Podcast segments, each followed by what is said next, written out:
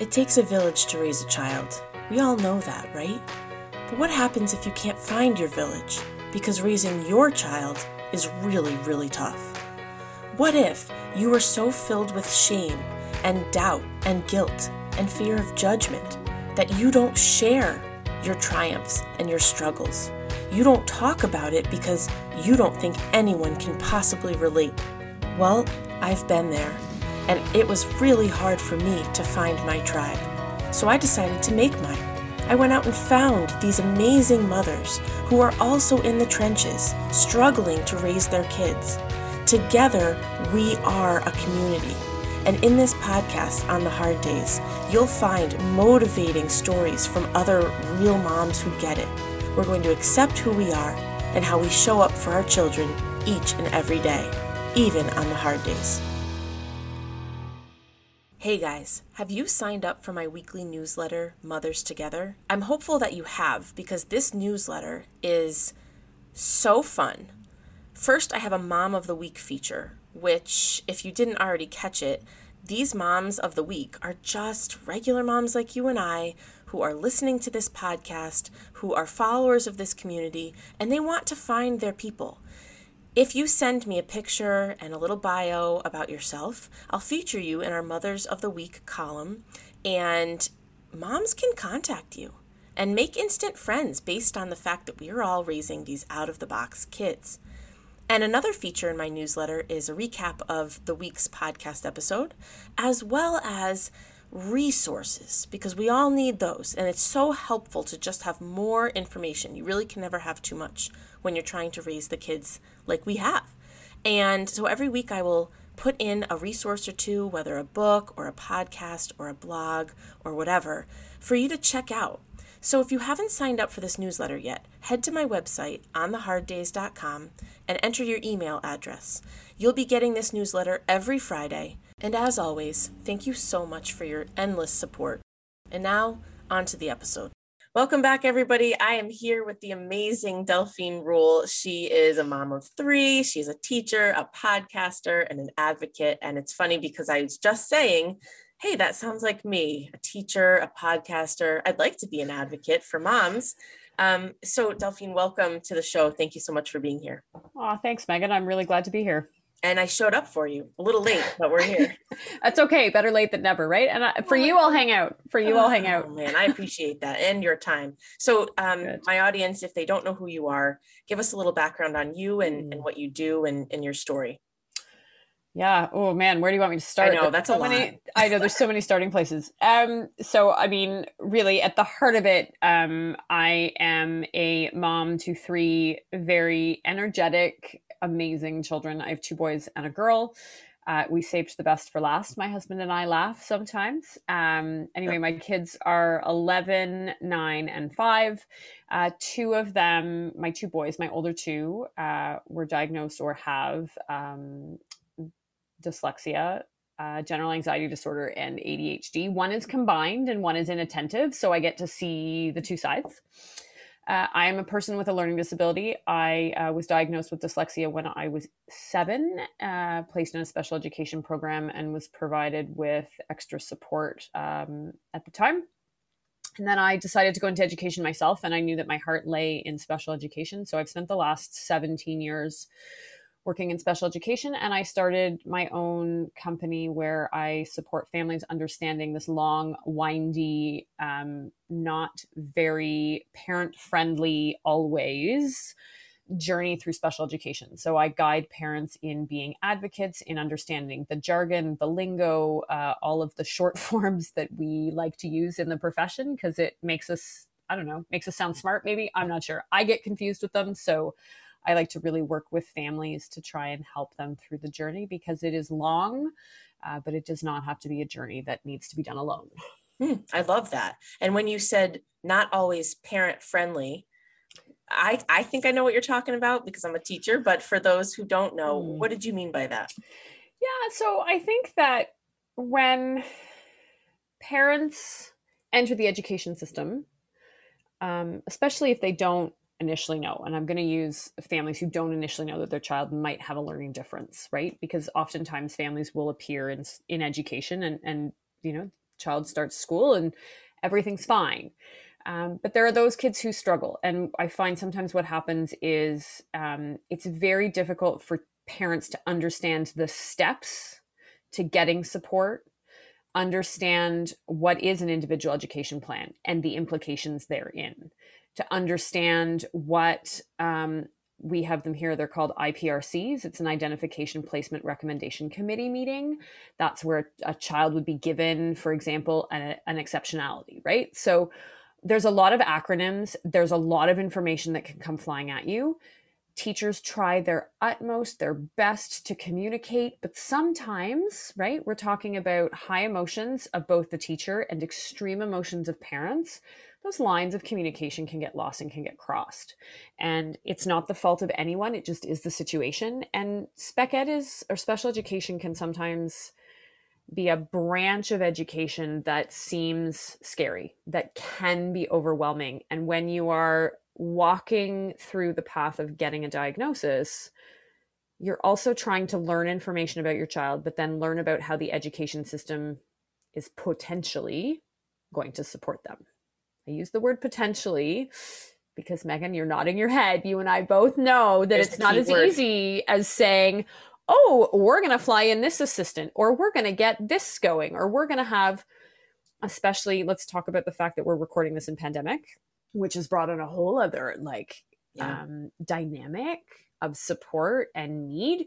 And so when I talk about the overwhelm that it can be and the difficulties, that's what I'm talking about. Not only are you learning something that can be life-changing for your child, and as a parent, that is difficult, but you're then trying to understand the education system and how to navigate it. And so it can be really difficult to do alone. And what I really try to do with Access to Education is, through my podcast, talk to other families so that other people can hear stories of success, of, yeah, it was really crappy and it sucked.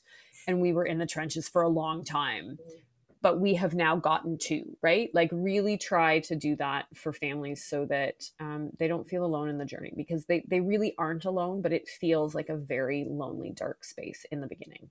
It sure does. I, you know, I feel that on a, on a deep level.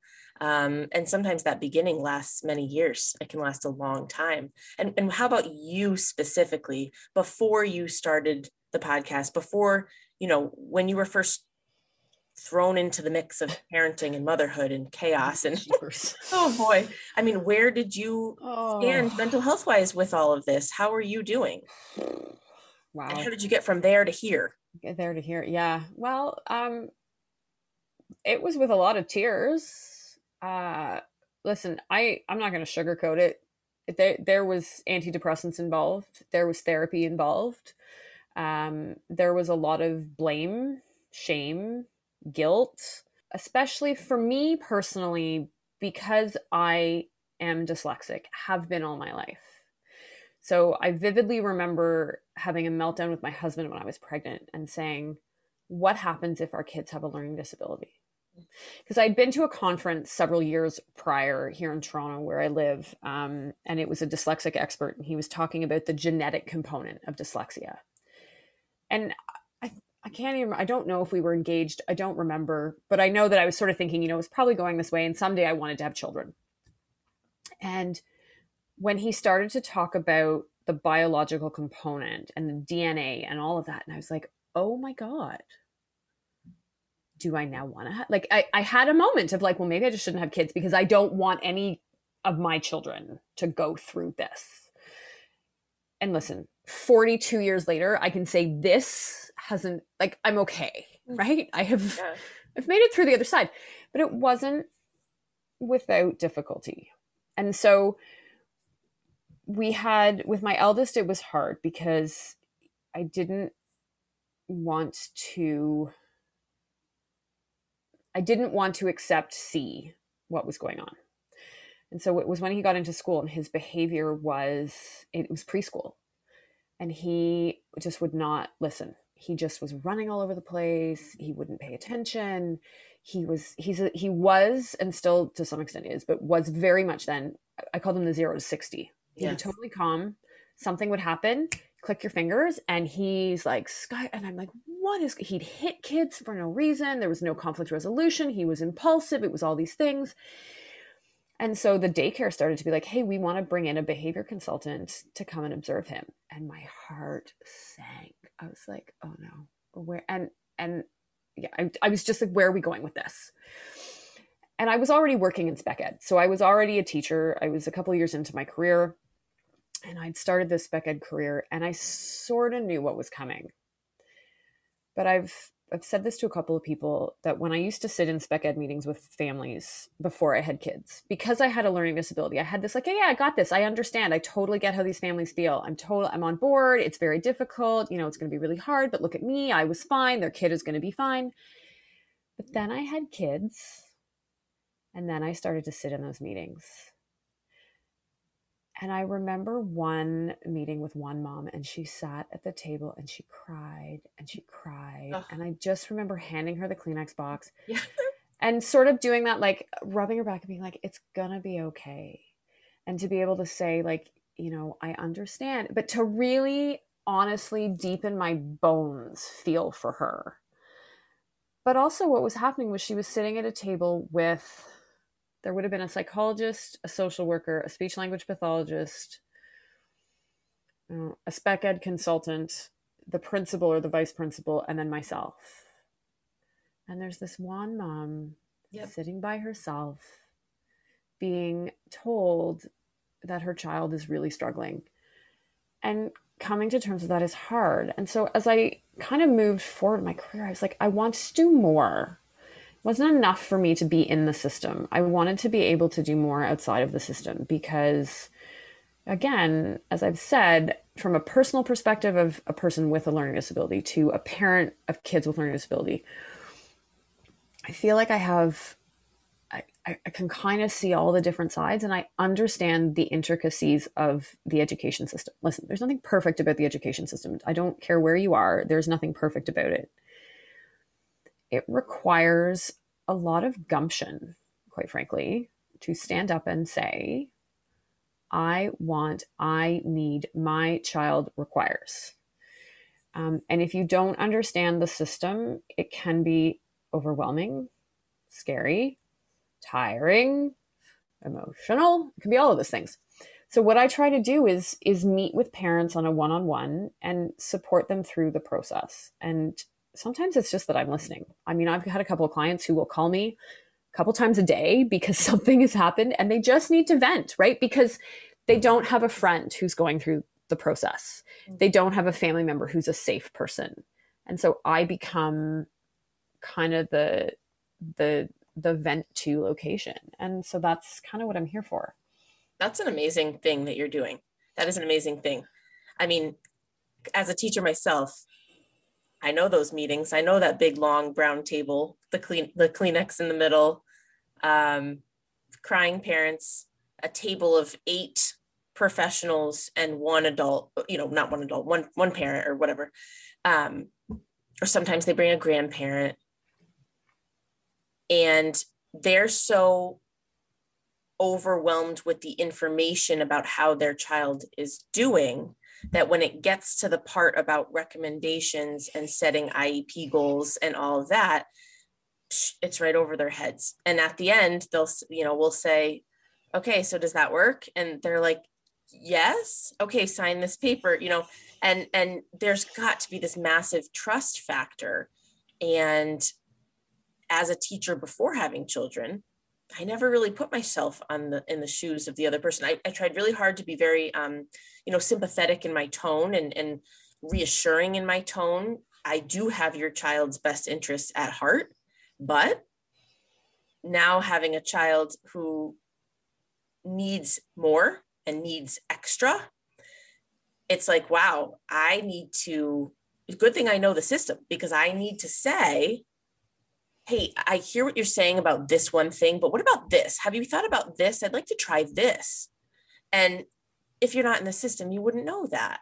So what you're doing is wonderful.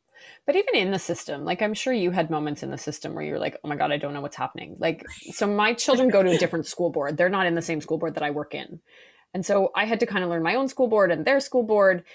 But one of the things that I think is really important to maybe say tonight to, to people listening is that even if you sign on whatever the goals are for the I E P in that meeting, let's just use that as the example. Just because you signed at the table at that minute, at that moment, if you go home and three days later, you're like, oh, I don't like that goal. You can go back to the team and say, you know, I've thought about it and I'm not sure that this is a good fit. And so one of the other things that I do, and maybe I'm a little weird for this, Megan, you can tell me if you think this is weird, but I really like going through I E Ps and editing them and looking through them and picking out the things and saying to parent, hey, what is something your kid is good at? And they'll ream off like a gajillion things. And I'll go, okay, well, there's like three things that this I E P says your, your child is good at, but they've got like ten needs. Why don't you take them a couple more strengths? So what I'm saying is that, you know, parents have every right to really edit, like dig into that I E P, question it. If there is an accommodation that's on there and you don't know what it is, mm-hmm. you are allowed to ask that question, to say, how are you using color cues? How are you using proximity to instructor? Mm-hmm. I don't know. How are you using note-taking? Like whatever it is. And I actually, one year, I remember one of my kids' I E Ps, and I don't remember whose it was, but one of the boys, the I E P came back, and I, I, I mean, I, I hacked it to the point of like, I emailed the teacher. I th- no, I think I phoned her. Oh, good for you. I think I phoned her. And I said, I'm really sorry, but I have a lot of like things on this I E P that I'm going to send you back. I said, I'm just, I'm calling to tell you that like this is, and she's like, Delphine, I spend a lot of time on that I E P. I think about everything I write in that. That you take the time as the parent to read it and tell me your thoughts means that together we're working to the same goal. And so, listen, not every school, not every school. You're not going to get that from every teacher. You're not going to get that from every school. You're not going to get that from every school board. But if you can lay the foundation of working with the teachers, being open, being honest, being accepting, and being able to communicate, whether it's through email because that's your comfort zone, whether it's via phone because that's your comfort zone, whether it's at pick up and drop off. And I know teachers at pick up and drop off, they're like, I'm busy taking attendance, making sh-. like, get it, right? So book a time with the teacher. Like, I don't know a single teacher who would not take the time to talk to a parent about a child who's struggling. But I think parents are scared. Mm-hmm. They fear judgment about their parenting. This doesn't have anything to do with your parenting.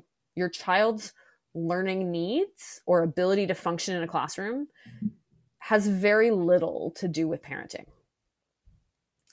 But what it does require is being open and honest with the teacher and saying, hey, I know there's a problem. I'm trying to do. Can you help me with?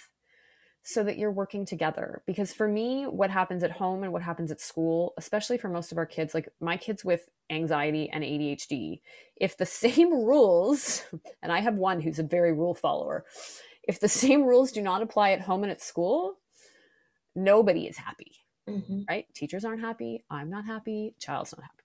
So I guess my long-winded way of saying I E Ps are editable. Anything you sign and agree to, you can always say, I've changed my mind, or I'd like to revisit, or I'd like to have a conversation about. I'm not saying go into the school, like, you know, guns blazing, being like, I'm not happy. And like, that's not gonna, right? That's not, not the best way to go about it. Emotions run high. That's somewhere, I was at a conference somewhere and somebody said the amygdala takeover, like where it just like your, all of your emotions are firing. But if you can take a breath, go in there in a way that is like, hey, I'm not here to, you know, dump all of your apples out of your apple cart and say everything is awful. How can we work together? And so I try to support families in being able to create that. And I try really hard to have that within, you know, the schools where I work with the parents and the teachers and the kids who are struggling, and, and come at it from that empathetic view. Which I think is super important. In fact, I mean, I can think of many times, many times over the years where there's this tension in the room and the parent walks in with maybe an advocate or um, a grandparent or somebody else, and they are ready for battle. And so on the teacher side, on the, uh, you know, staff side, we're like bracing for impact. It's like, what are we doing here? And, and, and somebody always says, we are here because we all have the, the best interests of your child. But hey guys, this has been an amazing episode, but I just want to take a minute to tell you about the launch of my bonus episodes, which I think you probably heard about recently. In these bonus episodes, one per week, I'm talking about me. I'm talking about our lives. I'm talking about my kids. Honestly, sharing it with you has been therapeutic for me, but also, you know, I don't want to get too lost in my own story and lost in my own head. I think you know what that's like when, you know, you're raising these out-of-the-box kids and you kind of get lost in your own head. Sharing my struggles and my journey in this parenting mission I'm on, well, it's been really nice and it's been good for me. And I've heard from some of you that it's been good for you too. So I wanted to offer a once a week bonus episode that's just me. It's um, a reflection of things that have happened. It's an update on things that are going on. And I would love for you to take a listen to those bonus episodes. So now, instead of four episodes a month, you're going to get eight. You'll get four with a mama guest, and you'll get four with just me. To access those bonus episodes, you're going to need to go to patreon.com slash on the hard days. And there you can find those bonus episodes along with uh, Zoom calls and a couple other things that um, are optional for you, of course, but I would love it if you would consider supporting my mission of bringing this community together and supporting me that way. So if you're interested, head over to patreon.com slash on the hard days to check out my bonus episodes. And if there's anything else that I can do to support you further, don't hesitate to reach out and let me know. Now, back to the episode. Uh, here's a question for you. Now, this this kind of strays a little bit, but if certain times parents are going into these meetings about meeting their child's needs in school, and they're coming for battle, where does that come from? Where does that come from in our society where it's like there's this, this disconnect between families and staff on raising and educating children? There's definitely a break there somewhere. You so, know what I mean? Yeah, I totally do. Because I've been in those meetings, right? You you know, you scheduled the meeting weeks in advance. You're all bracing. You're as staff, you're like running around. You're trying to make sure you've got every shred of evidence to like say, this is why, and this is here, right? But I, for me, because I've been that emotional parent in that meeting, something has happened. I'm not happy. I'm very upset that somebody has made a decision on something. And it's, for me anyway, in those moments of I've had it, I can't take it anymore. It's because as a parent, I am emotionally and physically exhausted. I have given everything I can. And now I really just want you as the school system to figure it out. Don't ask me what works. Don't ask me what reward system to use. Don't ask me what I'm doing at home. Don't ask me how much tutoring and therapy and everything else I'm doing, because I'm maxed.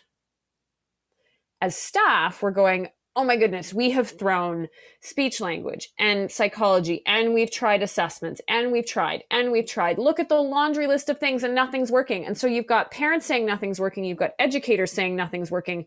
And then and then what happens? It's like the two magnets trying to attack attach that can't, right? You've got the wrong poles sticking together. So it then becomes a battle of like, well, who's going to say what first? And so I think that in those really stressful meetings, I have had those meetings happen more than once where we have a meeting and we go, okay, we're not getting anywhere today. I think we need to sort of, you know, put this aside, go back, rethink, make a plan and come back. And that forces us as educators to walk away and go, okay, that meeting didn't go well. We clearly don't have parents on board. What are we missing? What didn't we explain to them? What as a team did we miss, right? Because there isn't a situation in special education where a teacher, or at least I hope there isn't, and I hope if any of my teachers are listening that they've never felt I've left them out to dry. But there isn't ever a case with a child in special education where the teacher is the sole person responsible mm-hmm. for supporting the child. Agreed. And so then it's like, okay, but who is in the team who can help? Who do we need to pull from? Maybe we don't have that person in our school team, but there's somebody in our school board or somebody that we know who we can call to say, hey, I have this student and these are the issues. And but then as a parent, you have to walk away and say, okay, what really have I done to support my child? Mm-hmm. Have I tried to listen? One of the big ones, and I'm sure you've done this or suggested this to families, one of the big ones I always say to families is the easiest one is if you have a family doctor, not everybody does, but if you do, that is your starting point. Go to your family doctor. Hey, you know, Doctor Joe, school is telling me that kiddo's having trouble with, you know, following routines and holding a pencil and doing all these things. And I'm kind of noticing at home that like they're losing things, or it takes us forever to get out the door because we can't, whatever it is, or they don't want to read. They refuse to read with me, or they have high emotions. The place to start is with the doctor, because then that allows the doctor to say, well, maybe we need to look at this, or maybe we could do this. But also as a parent, I think the biggest thing I want to say, or that I feel like needs to be said, is that you need to unconditionally love your child. Because sometimes just saying to your kid, I know you're trying really hard and I know things are difficult, right? Now, I'm not saying you're going to say to a, a six-year-old, tell me how we can help you at school, right? You're not going to, but just acknowledging for your, your child, your student, that it's, sometimes it's hard and sometimes school doesn't feel good. But yeah. Sometimes that opens the door for them to say, yeah, you know, I'm having a problem with, whether it's a friend, whether maybe it's a teacher they don't get along with, right? Like we don't always get along with everybody. I'm sure you've worked with people that, you know, you necessarily don't jive together well. You're maybe in a class, maybe they're in a class with a couple of kids who are picking on them for something, which is making the behavior worse, which is making their, right? Like it's just, yeah, there's just so many different factors, but I have certainly been in those meetings where from both sides, you could cut the tension with a knife. Mm-hmm. Nobody wants to talk. Nobody wants to say the wrong thing. And as educators, we don't want to promise something we can't do. Mm-hmm. But parents, understandably, because I've been that parent, I want the moon for my kid, mm-hmm. right? I am going to stand up and say, my kid is worthy. Now, what are you going to do about it? Right. And right. That's sometimes where we get into trouble. Yeah. Yeah. Because, so I had to get a five oh four um, for my child. And this was my first experience with being on the parent side, having that kind of meeting. It was, it was actually on the phone because it's during COVID season. Oh, it wasn't yeah. even Zoom. I didn't even see any faces and I was sitting in my car. But anyway, you know, you have to come at it from a brainstorming perspective. Let's brainstorm together because here's what I'm seeing. Now, my child struggles at home, not at school, but there is a linked piece. He's twice exceptional. He is gifted, all of the things. And so I had to really work my psychology in, in socializing with other people. I think that if I came at it like, look, this is what I'm struggling with, and I need you to figure out how to help him. I mean, that is what I'm thinking, but as an educator, that comes on kind of strong sometimes. So instead I say, can we as a team work together to brainstorm ways to help my child? And they're going to go, yeah, of course. And then I can name a thing. How about this? And they'll say, oh, I can do that. Or no, it's not going to work. And then they can go, how about this? And I can say, oh yeah, don't, don't bother with that. That's never going to work. And that's got to be how it goes, I think. I mean, I've only had that experience so far, and I know it can get a lot heftier than that, but as, as someone on both sides, just like you, giving a word of advice, it's like, try to come at it with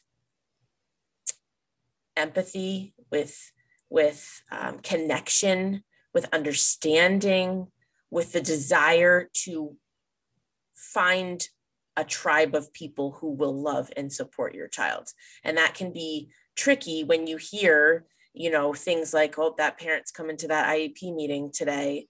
Um, you know, watch out. Uh, we got to be on our game. And it, and it just becomes such an uncomfortable mess. And we've forgotten why we're there.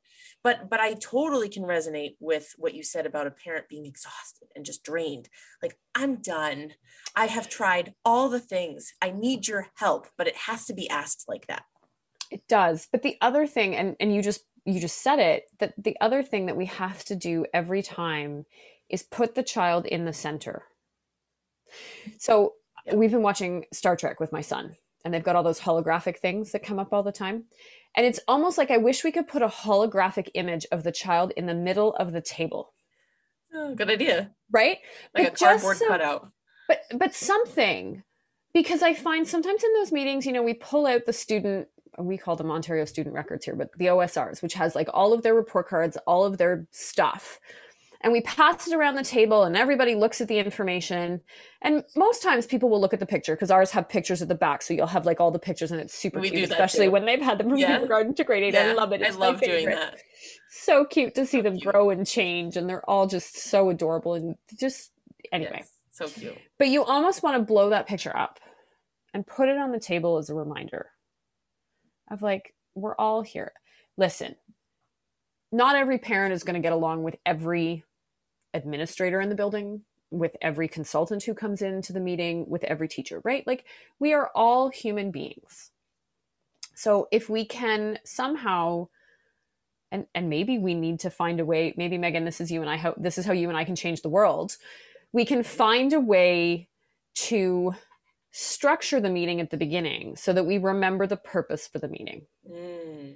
Because I think sometimes we get lost in the next meeting's in twenty minutes and I know this meeting's going to go over because, you know, of whatever, or the last meeting went late. So this meeting's been bumped back. So then the parent is upset because they've been kept waiting for some, right? Like they're just, there's so many outside factors um, that come into play with this. And special education, or if the child isn't even in special education yet, if there's a child who's struggling, parents and teachers are already going to be heightened to, we have a kid who's struggling and we have to figure out a way to fix it. Mm. Let's call it what it is. They're trying to fix it. Mm. Because as educators, and I've certainly felt this way, I want to help a kid. I want to figure out what is the key that unlocks the door to success. Mm-hmm. But if I feel threatened by a parent coming to me and saying, my kid learns best this way, they need this, they need that, then as the teacher, sometimes I can be like, well, what do you know about teaching? You're not a teacher, you're just the parent. Mm-hmm. Here's the important thing to remember. Who has had the child longer? Who knows them better? I would argue nine times out of ten, it's going to be the parent because it's their flesh and blood, or it's their child. It's they've had that child since they were wee tiny, right? And I'm even thinking of like, you know, guardians. So let's talk about kids who maybe, you know, don't, for whatever reason, live with their biological parents. They live with someone else. Chances are that someone else has had that child for a long time. And so they're very familiar with what sets them off, what frustrates them, what are they good at, right? What are the things that they would like to see improved? So yeah, it's all of these things. And listen, all of this, this topic, all of our, our beautiful children who are outside of the box thinkers and do things in a different way have so many gifts to provide us. But I think we get hijacked mm-hmm. by looking at a very narrow tunnel of what they can't do versus the broad spectrum of what they can do mm-hmm. and how that can support what they can't do. And, and isn't that kind of the whole concept of, of uh, the way society looks at and treats people with disabilities in general? Mm-hmm. It's by looking at what they cannot do. That person's in a wheelchair, of, they can't go up the stairs. Yeah. Able-bodied or whatever, or not uh, focusing on this person cannot whatever, but look what they can do. And not only look what they can do, it's not just to pass compliments around the table. How can we use what they can do in school to support what they can't? Right. Strengths-based learning, uh, uh, you know, looking at what they are strongest in and using that to their, their advantage. And that's definitely something we don't do. It's very hard. It's, I, I think it's, it's very hard because I think as a society, I think we're very used to seeing the flaws in the system or in the person. Yeah. And it requires more of us. Like, you know, think of, just think of anyone, you know, anyone, you know, and, you know, give me five things they're good at. I don't know. Would you know? But give me five things they're bad at or not so good at, or that you don't like about them. You could give me the negative in a, in a minute, not even thirty seconds, but you probably need a minute or two to think of some of the positive things. Yep. And the other thing to remember about the kids' strengths, and this is maybe going off on a bit of a tangent, but so my middle son was a non-reader in August. So we're now, what month are we in now? I've even lost track of the months. We're in May now. I think it's May. I think it's May. It's like the year that never no, ends. No, you're telling me. So in August, he was a non-reader. And so we started him on a special tutoring program. And we have since discovered that, in fact, he could somewhat read.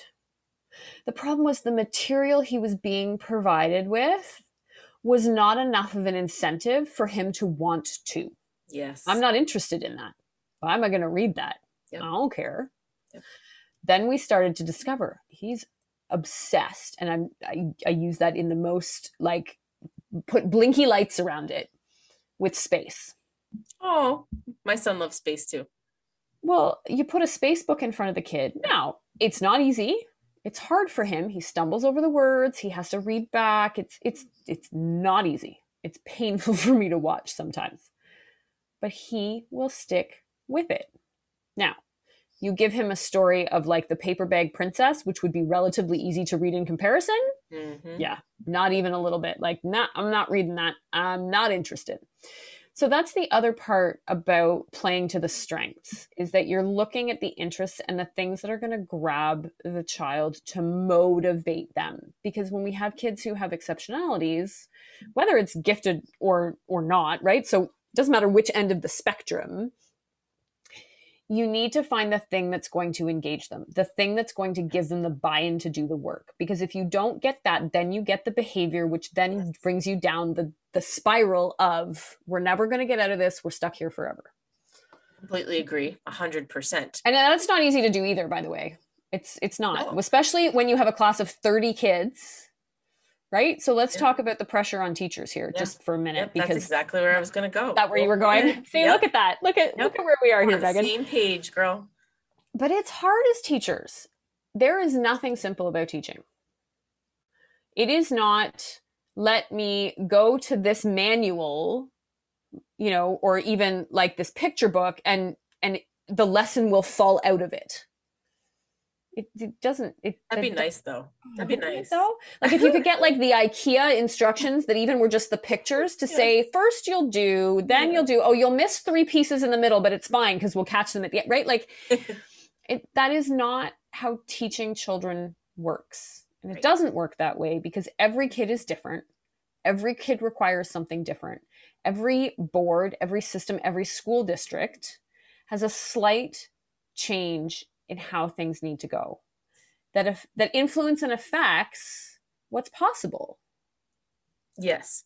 Now, don't you think on a broader scale that the system in general, like thinking about what you just said, right? So a teacher, uh, yes, I'm going here. What is good teaching? And all teachers know, we all know what good teaching is. We often cannot do it to the level that we should. So for example, you know, not having enough books in a classroom library, uh, I, I certainly do. And I'm not speaking about my own at all, but just in general, lack of supplies, lack of resources, lack of time, lack of scheduling, is, you know, whatever, there's scheduling issues. Um, this student needs a, a lot of movement breaks. Okay, well, I can't, let's, I don't have an aide. So um, that child also really needs to be watched just to make sure they're being safe with their bodies. But I have twenty-five other kids in my room and I can't leave them alone. So do I meet the needs of this one because the I E P says I have to, and then risk having something happen to the twenty-five others? You know, it's way more complicated than parents probably know. Not only is it more complicated, but it's It's got major gaps, major holes. Mm-hmm. This is a, a constant uh, level of frustration for, for educators. And especially when a parent comes in, guns ablazing, and says, I need this and I need this and I need this. And the teachers are like, oh, does the parent know what's best for their kid? A hundred percent. Yes. But like, hello, do you, you see, you see what I got going on in this room? And we don't have storage, and we don't, again, not me, but there might not be storage. There might not be, um, you're sharing things with other classrooms and other teachers, and there's one um, set of computers to go around, or whatever, whatever yeah. it is. Like, what do you think of that? What do you say to that? Because that feels overwhelming to me as a mother and a teacher. Like, oh God, I don't know if I can, what are we gonna do about this? I don't know, I, I can do anything about it. It's messy. It's really messy, and it's scary, and it's overwhelming. Um, and to change a system as big as education takes a monumental effort. And let's talk about the fact that it's not just changing one or two little things. It's like big, giant overhaul, M F problems. Yeah. Right? Yeah. And I, I, Megan, if I had a wand, a magic wand, and if I could fix it all, dear goodness me, I'd have done it seventeen years ago when I started out on this beautiful journey of education. And I remember my first year of teaching, I would roll in the door at seven to the building. I was one of the first ones there. I was Same. one of the first ones out. Same. And as veteran teachers, we begin to see that that is not sustainable. Yeah. So the, I'm not answering your question. I'm going on a tangent. I'm no, doing but that's like, true. But that's true.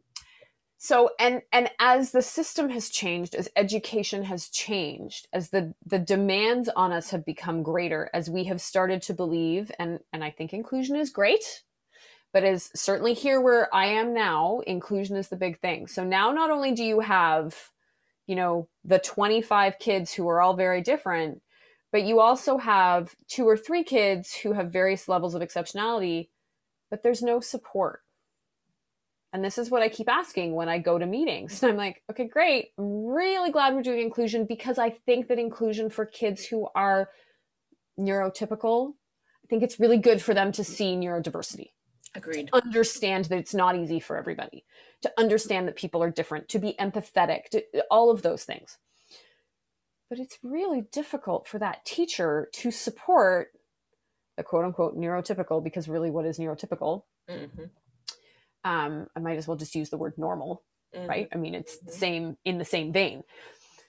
But then I think it's really hard for that poor teacher to manage the expectations of the average child's parent, the expectation of the child who requires more support, the expectation of the administration, the expe- the expectation of the Ministry of Education, in our case, you know, the district or whatever it is, mm-hmm. meet the curriculum expectations. Oh, but by the way, you have to teach them about self-advocacy, mental health, wellness, looking after themselves, feeding themselves, dressing themselves.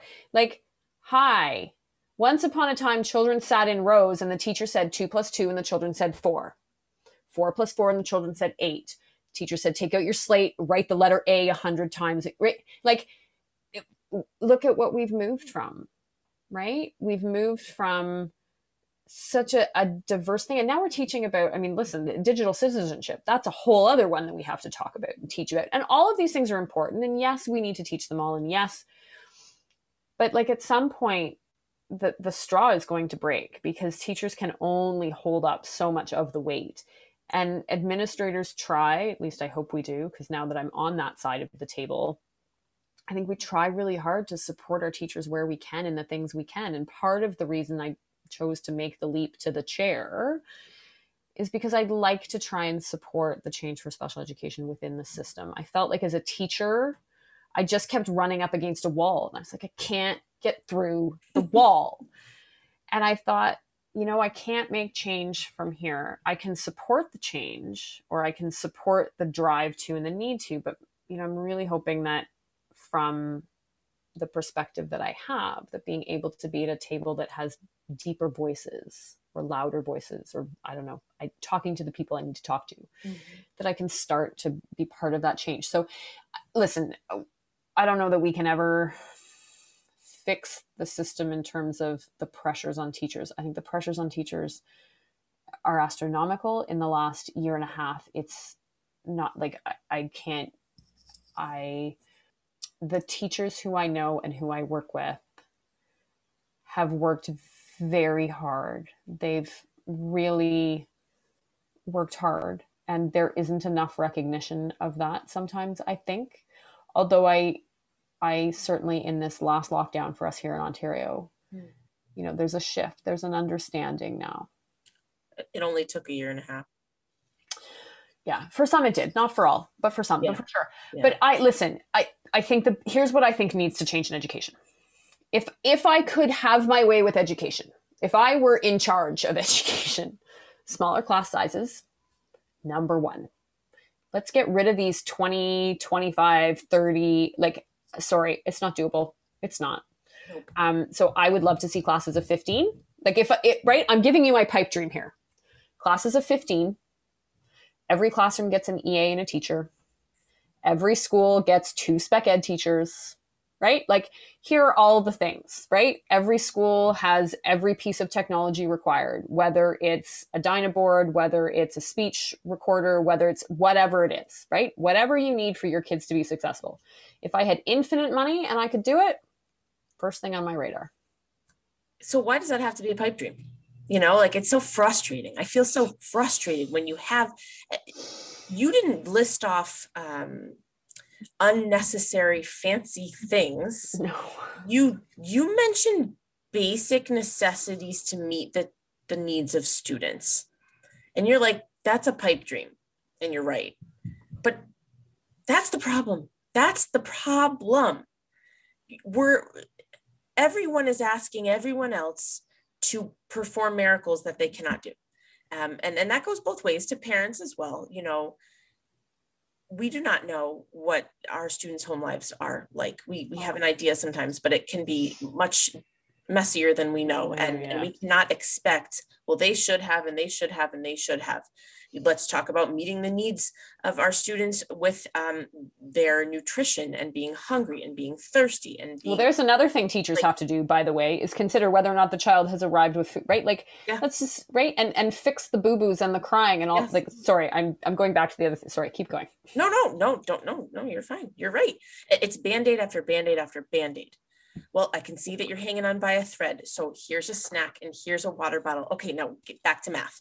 Okay, I, I can see that, you know, we're patching these holes, but it's like, I don't know, I have this visual of like um, acid being poured on something where it's evaporating and like just a pile of liquid. That's like the education system. You know, it's, it's a few holes, but pretty soon it's just going to melt into a puddle. Teachers right now, obviously, uh, due to COVID and, and whatnot, are leaving the profession in droves. Mm-hmm. Um, there's going to be a big hiring, I would imagine, over the next couple of years. And that, I mean, this is an opportunity, if systems would only recognize this, to sort of build the house again.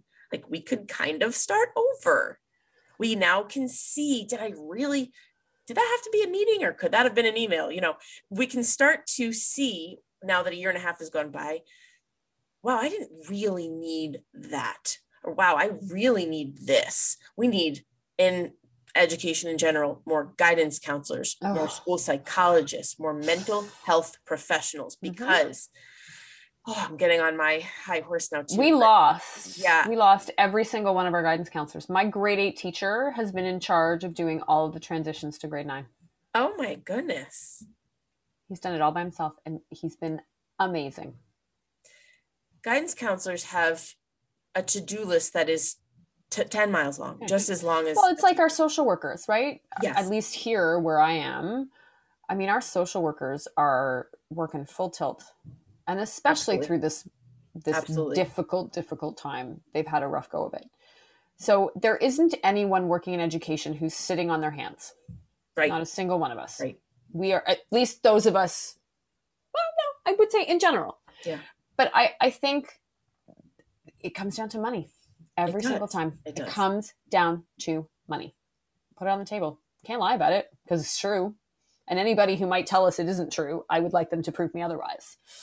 It's about money, one hundred percent. Mm-hmm. But since we're, since society, and we say, well, that's a problem we can't fix. Now back to your job and make sure you do X, Y, and Z. Like we all know the problem, mm-hmm. but we're still putting those Band-Aids on. And, you know, my own child now, oh, he's only in first grade, um, but but seeing what's to come, and, and wonderful school system and wonderful teachers and wonderful staff. And it's not about that. But when you're cramming kids and and and there is a lack of time, gosh, the time, teachers don't have time. I don't have time.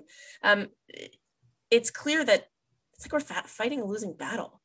It's just going to keep coming again and again. And it's very discouraging at times. It is discouraging, but I think that there are moments of, and, and when we find them, we have to hold on to them, that there are moments of real good in education. And there are moments of, at the end of the day, you can close the door and leave and say, I made a difference in a kid's life today, or I did something that mattered to. And for me, sometimes it's as simple as saying I went to a staff member and checked in on them. And sometimes it's, I spent an extra, I mean, I'm now teaching online once a day. I'm teaching a kiddo who's struggling to read. Every day, I'm, she's late. Every day, I sit around for twenty minutes waiting for her to show up in my Google Meet. Every day, I go into her classroom several times. I interrupt the class, and the whole class is like, look, Miss Rule is here. And I'm like, okay, I just, I'm trying to creep in really quietly. It's very hard in a Google Classroom, by the way, to like creep in quietly and, you know, remove the child to go work with them because the whole class sees you come in. Yeah. But it, it's building those relationships with those kids, and it's creating successful moments, even if they're just little. Like, even if, I mean, my success this week with her is she now recognizes the letter U. Doesn't seem like a big thing, but in my world, that's a huge step. That now when I put the letter U into the chat, because that's how we do it, because we can't figure out how to, sh- she can't figure out the sharing screens and all that good stuff. But if I put it into the chat and I say to her, what is that letter? It's the letter U. So yes, we can allow ourselves to get bogged down. And parents do this too, right? I certainly did this with my own kids. And my husband would sometimes have to remind me, I'm like, oh my God, he can't read and he can't do this. And he's never going to be able to do this. And what if he can't? And my husband would literally be like, stop it. Stop. He did this, this, and this, and this that we thought he would never do. And then my husband sometimes, when he's trying to really prove a point, will say, remember when you sat at that I P R C meeting when you were in grade eight and everybody told you not to go to the high school without support, and everybody told you that you should just go to college, because here in Canada we've got United, uh, we've got universities and colleges. So the university is like your like college basically, and then college here is just the trades kind of a thing. So got it. Okay, just trades. And I was told I should just go to college and forget about university because I'll never graduate high school. And I, like there were all these things. It's people were like, you'll never, you'll never, you'll never. Well, okay.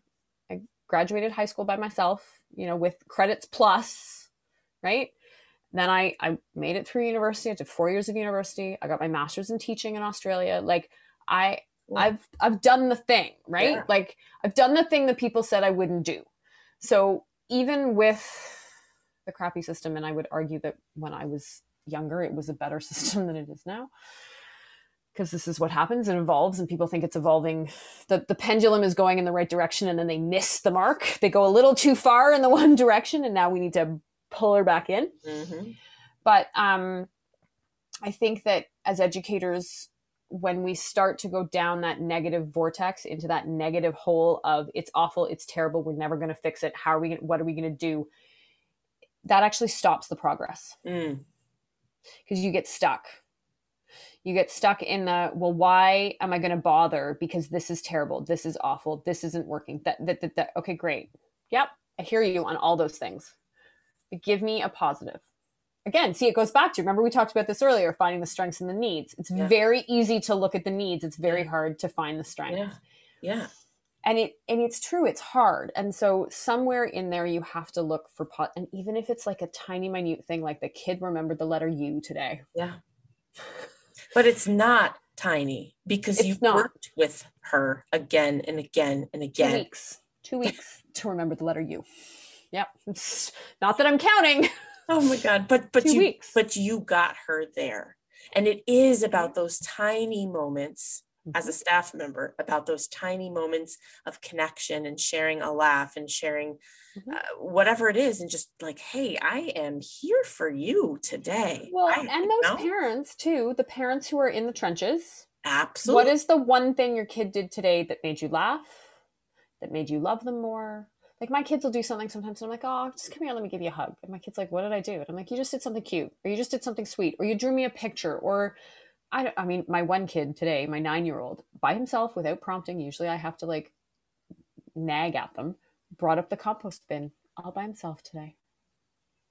That was my win, Big right? Step. Like that's a win. That's, that's the thing, right? Like, and, and so I think that especially in these icky pandemic times where things are heavy already, just being able to find something, and it, God, it, sometimes it's, it's the, the sun was out today or the bird, like, I don't, you know what I mean? Like if you have to go and look for it. And, and what I would say to those parents who are in the trenches right now, going through the process and trying to figure themselves out, that you need to hold on every day. You need to find that one thing that was good.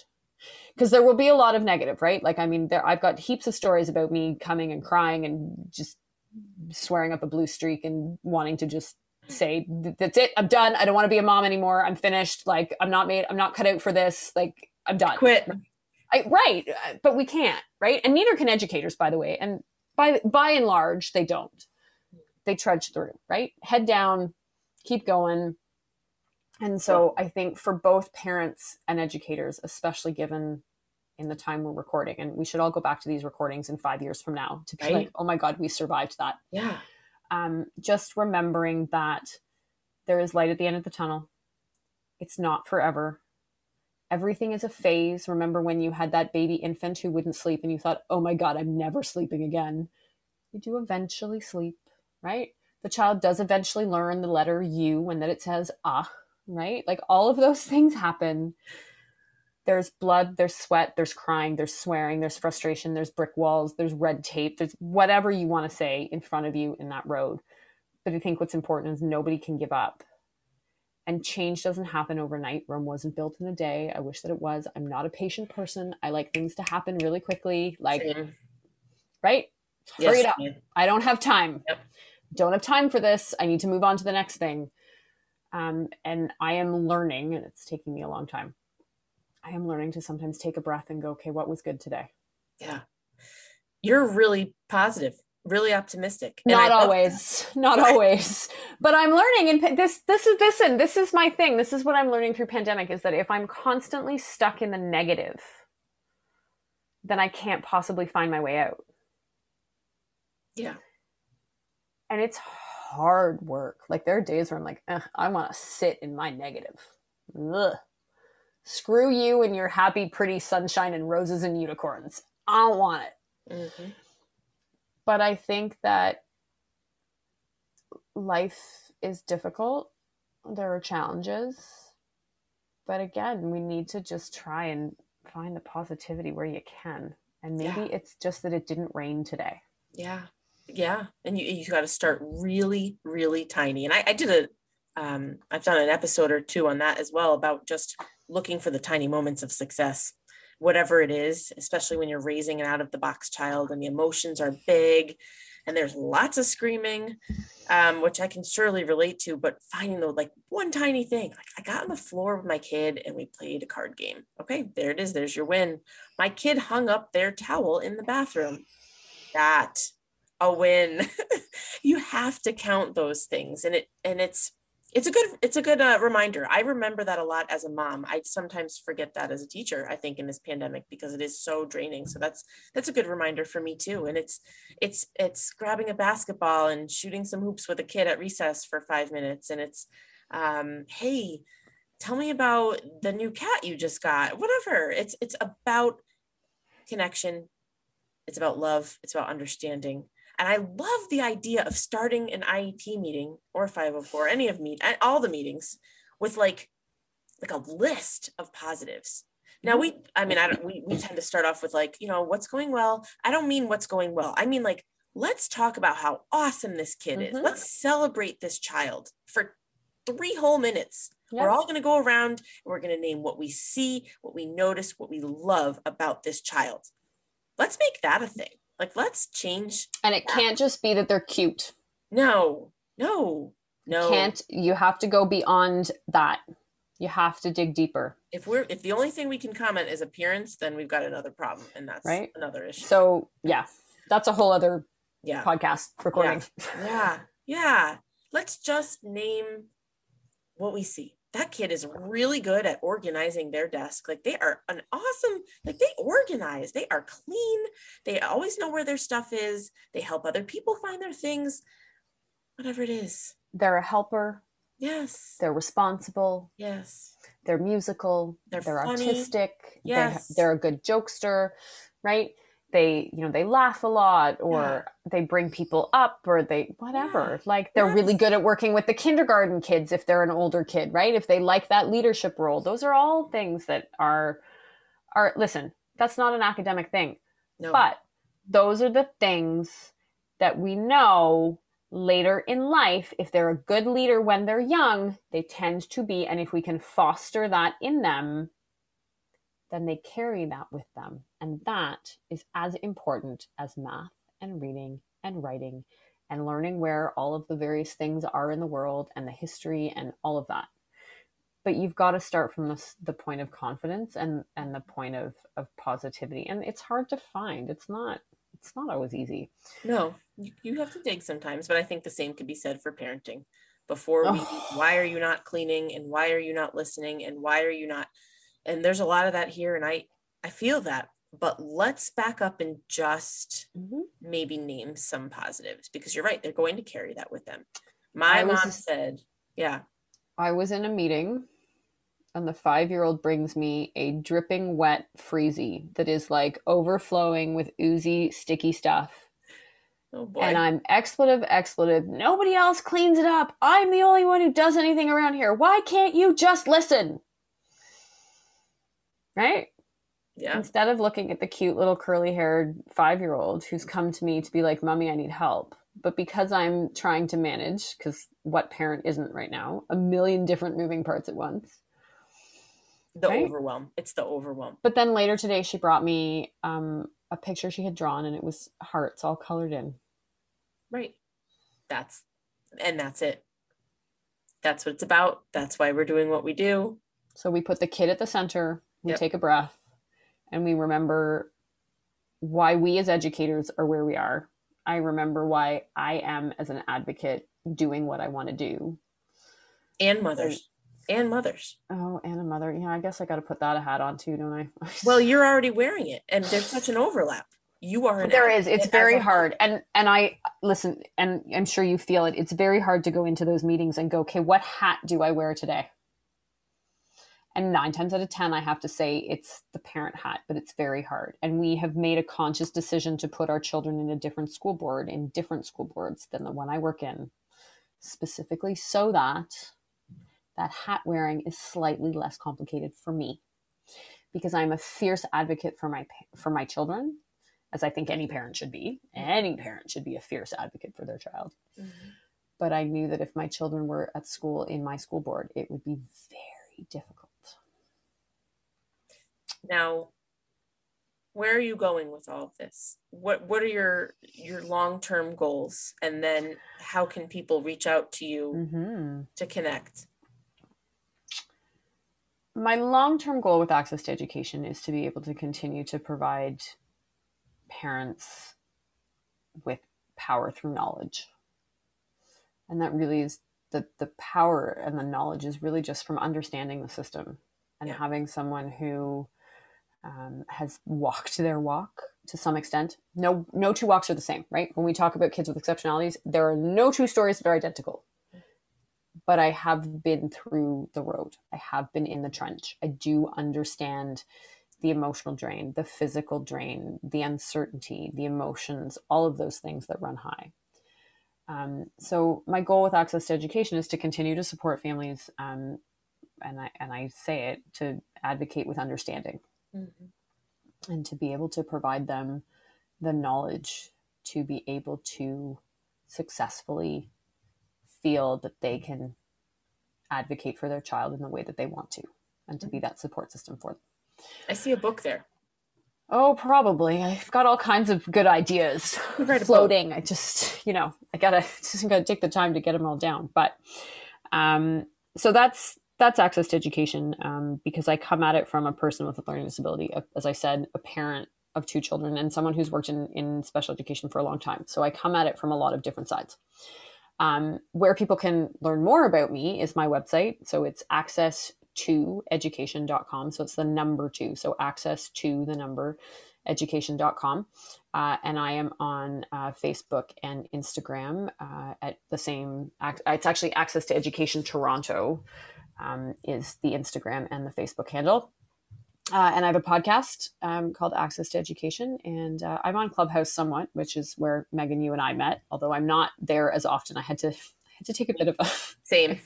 I went down the deep, dark rabbit hole. And I was like, it's time to come up for air. So I'll go back. But um, but yeah, so those are sort of where people can find me. And I post um, about various things. I offer workshops, often for free, Uh, to help parents understand the system and the process. Uh, and parents can work with me in various varying levels. Um, I do one-on-one consultations to I E P support, to advocacy, where I go to meetings with families. Wow. So that would be local, obviously. Uh, I mean, local-ish. I mean, now that it's, yeah, I mean, and, and listen, to be clear, right, I do this here in Ontario, up in Canada, and it, it's a different ballgame in, in the U S. There are a lot of advocates in the U S who are doing some phenomenal work, and I follow many of them because their work uh, is very interesting. Here in Canada, it is less common, or it is not as common. It is uncommon. I'm like, what is the word I'm looking for? It's getting late. Uh, um, yeah. Uh, uh, it's uncommon, uncommon to find special education advocates here. Um, for, I, I'm not sure what reason, but it just isn't as common. There are not that many of us. And so um, it's mm. been an interesting journey. Yeah. Then you're really, you're really doing the good work. Yeah. I mean, there, there are some, right. There are some, but there aren't uh, many. Yeah. yeah. Good for you. That's awesome. You have a lot on your plate too. You're carrying, you're wearing a lot of hats. I like to be busy. I don't. Yeah. Uh, yeah. Got to keep the old that. brain moving. Well, I, Delphine, I just want to thank you so much for being here today. This was this was awesome. I mean, we could have the education conversation on a we deep could keep level. going. Oh, for sure. I could talk about this all night because we both we get it from both sides of the aisle. But but for my listeners who are mainly mothers, um, they they want to know that they are being supported in many different ways, and as educators, we do support. There's, I think, a little disconnect sometimes, but that's what you're aiming to change, which I love. Trying. I love, I love. So thank you again. Thank you so much for being here, and hopefully we'll talk again soon. I hope so too, Megan. Thanks so much for the opportunity. I appreciate it. Thanks for listening today. If you would like to talk with me personally, where we can chat and just get to know each other like old friends, I would love to do a discovery call with you. Go to my website, on the hard days dot com, and click on Schedule a Call. And if you're not already subscribed to this podcast, please do so so that you get the latest when they roll out. Not to mention, please leave a review if you feel like this episode spoke to you. That way, the podcast will be shown to more mothers. And finally, you can find me on Instagram at On the Hard Days with dots in between each word, or in my free Facebook community, On the Hard Days Podcast and Community. If you are feeling isolated in your parenting journey, I encourage you to reach out through any of these means so that I can connect you with your people and support you in whatever way you need.